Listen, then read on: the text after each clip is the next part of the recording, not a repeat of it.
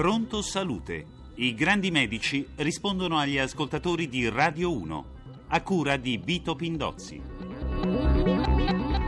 E bentornati all'ascolto di Pronto Salute, un buongiorno da Viviana Verbaro e da tutta la nostra redazione. Oggi parliamo delle cefalee e degli altri tipi di mal di testa. In collegamento con noi c'è Luigi Alberto Pini, che è direttore del centro cefalee nell'Università di Modena. Buongiorno professore. Buongiorno. Cominciamo con le vostre domande, come sempre in diretta. In linea c'è Rosalia, chiama da Palermo per il figlio che ha 18 anni. Signora, a lei. Eh, buongiorno professore, eh, mia figlia eh, ora ha 18 anni, ha avuto il primo episodio di cefalea con aura all'età di 10. ha avuto questi vari episodi fino al 2005, cessati dopo il primo ciclo. un anno fa ha avuto un altro episodio con forti sintomi e di lunga durata. Ha fatto una risonanza dove hanno riscontrato delle lesioni puntiformi nell'eme sezione sinistra del ponte. Tutti gli altri esami, potenziali evocati, acustici, visivi, campo visivo, sono tutti negativi. Queste lesioni sono dovute alla cefalea o devo fare qualche altro, qualche altro esame per capire bene? Professore. No, non, non c'è da preoccuparsi, sono, esa- sono, un reperto abbastanza tipico nell'emicrania con aura, è proprio legato all'aura, quindi non è un problema, cioè, non, bisogna preoccuparsi per queste piccole lesioni che compaiono alla risonanza. Ovviamente sarà opportuno controllarle nell'arco dei prossimi anni, ma non c'è niente da preoccuparsi. Ricordiamoci che l'aura è un fatto puramente elettrico e quindi non bisogna averne paura. Luciano da Torino di 40 anni, professore, le domanda qual è il nesso, se c'è, tra il mal di testa e l'occlusione dentale? C'è un nesso abbastanza stretto perché i muscoli che servono per la masticazione sono governati dagli stessi nervi che, se, che controllano i muscoli del tono del collo e il, dal punto di vista della sensibilità utilizzano lo stesso tro- tronco nervoso. Quindi se io ho una contrazione dei muscoli della masticazione cronica, alla fine il dolore mi si proietta verso il capo, verso la, testa, la parte alta della testa e quindi io avverto un male di testa. Ascoltiamo Ivo, ci chiama da Avellino per il figlio che ha 10 anni. Prego. Salve, sì, sono il papà di un, appunto, di un bambino di, di 10 anni e mezzo quasi, da quando ne aveva 3 è soggetto a crisi di cefalee frequenti. Eh, gli episodi si verificano senza un'apparente associazione a stato emotivo, clima o altre cause scatenanti. Spesso il dolore sale velocemente e raramente regredisce spontaneamente, insomma, quindi si fa ricorso generalmente a paracetamolo. Il dolore si manifesta generalmente al centro della fronte, a volte con l'indolensimento della parte superiore degli occhi e questo mh, verso i 5 anni fece pensare ad una sinusite che così fu curata per, per 2-3 anni, ecco, e, che poi si rivelò, si rivelò però una diagnosi sbagliata. Oltre a questo il bambino ha effettuato visite oculistiche con esame del fondo oculare, visite neurologiche. Allora, professore, un parere. Allora, il quadro sembra riferirsi chiaramente a un, eh, un bambino con delle crisi di tipo emicranico, e siccome sono frequenti credo che sarebbe opportuno anche fare una profilassi dell'emicrania. È necessario curare questo tipo di, di emicrania perché se la curiamo da piccoli i bambini spesso riusciamo a prevenire poi la cronicizzazione da adulti. Allora anche Emanuela da Massa Carrara chiama per il figlio che però ha 20 anni. Manuela, prego. Professore, ascolti, mio figlio che ha 20 anni è da circa un anno che si sveglia di notte per un dolore circoscritto alla zona occipitale destra. È un dolore secco, eh, definito non mulare.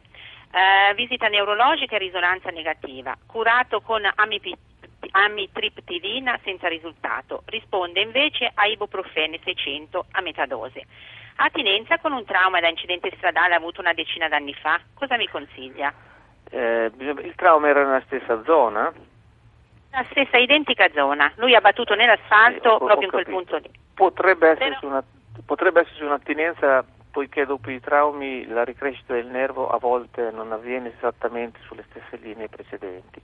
Eh, detto questo, credo che sarebbe opportuno fare eh, della terapia loco-regionale piuttosto che una terapia generalizzata come l'amitriptilina. Marco da Roma chiama per il figlio di 5 anni. La mattina dice spesso di avere mal di testa. Professore le domanda come capire se si tratta davvero di mal di testa o di voglia di non andare a scuola, un quesito di molti genitori. È un quesito diffusissimo. La, la, la, la risposta è molto facile. Se un bambino si lamenta vuol dire che un problema ce l'ha che poi sia legato a una percezione del dolore, che sia della paura di andare a scuola, il problema c'è in ogni caso. Quindi in ogni caso al bambino che lamenta un dolore, perché è ma qualsiasi tipo di dolore, anche mal di pancia, come mal di schiena, male a un ginocchio e non vuole andare a scuola, vuol dire che un, esprime un disagio. Ascoltiamo il bambino, ascoltiamo, cerchiamo di identificare il disagio che lui avverte. Enrico dalla provincia di Benevento di 63 anni, prego. Enrico in linea? Allora, le faccio io la domanda che voleva porle il signor Enrico. Mal di testa che insorge quando scuote la testa, di che cosa si può trattare? Eh, sono cefalee frequenti. le cause più frequenti sono certamente le sinusiti, la presenza di un'infiammazione di liquido infiammatorio, di tessuto infiammatorio nei seni parnasali. Quando uno muove la testa, scuote la testa, fa molto male. Questa è la causa più frequente. Possono esserci anche altre cause, ma prima di tutto va escluso che non ci sia una sinusite. Camillo da Padova, 54 anni, prego. Eh, professore, buongiorno. Allora, io da circa 30 anni soffro di mal di testa, ho trovato, di mal di testa tutti i giorni. Ho trovato giovamento con farmaco il cui principio attivo è l'olanzapina. Ecco, io ho preso questo farmaco, praticamente da tutti i giorni sono passato a due volte al mese come attacchi, eh, però mi ha fatto ingrassare di 25 kg, allora ho dovuto sospenderlo. Volevo sapere eventualmente a chi posso rivolgermi e se c'è qualche novità in campo farmaceutico. Grazie e buongiorno. E può rivolgersi ovviamente a un centro cefalea nella sua zona, ma al di là di questo bisogna ricordare che l'olanzapina certamente fa aumentare l'appetito e fa anche ingrassare, però non dimentichiamo mai che noi ingrassiamo perché mangiamo un po' di più di quello che consumiamo, ricordiamocelo sempre. Giuseppe da Napoli, di 54 anni, accusa mal di testa e ronzio alle orecchie quando si trova in prossimità di campi magnetici. Che cosa ne pensa?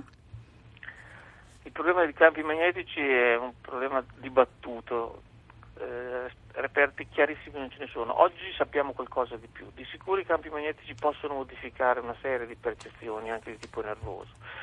Ehm, credo che sarebbe opportuno avere una definizione esatta di, di, quali campi magnetici e con quali frequenze e intensità inducono il mal di testa, altrimenti si può pensare che ci sia una aumentata sensibilità individuale e basta.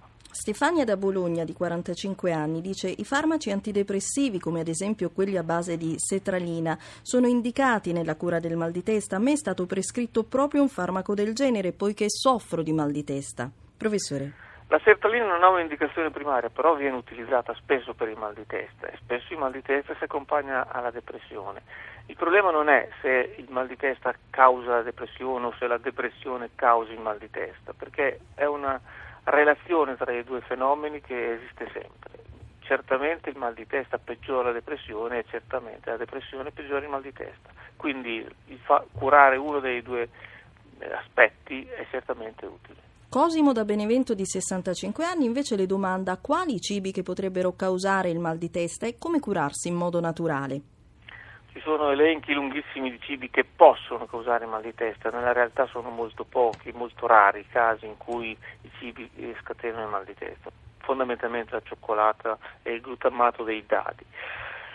Per curarsi in modo naturale non so cosa voglio dire, vorrei scoprire come ci si fa a curare in modo innaturale. Tutto quello che noi usiamo è di origine in qualche modo naturale, fatto dall'uomo, fatto, manipolato dall'uomo, raccolto dall'uomo, ma viene sempre dalla natura. Raffaella da Novara, di 27 anni, ha invece un'altra curiosità. L'allergia ai peli del gatto può causare il mal di testa? Certamente sì.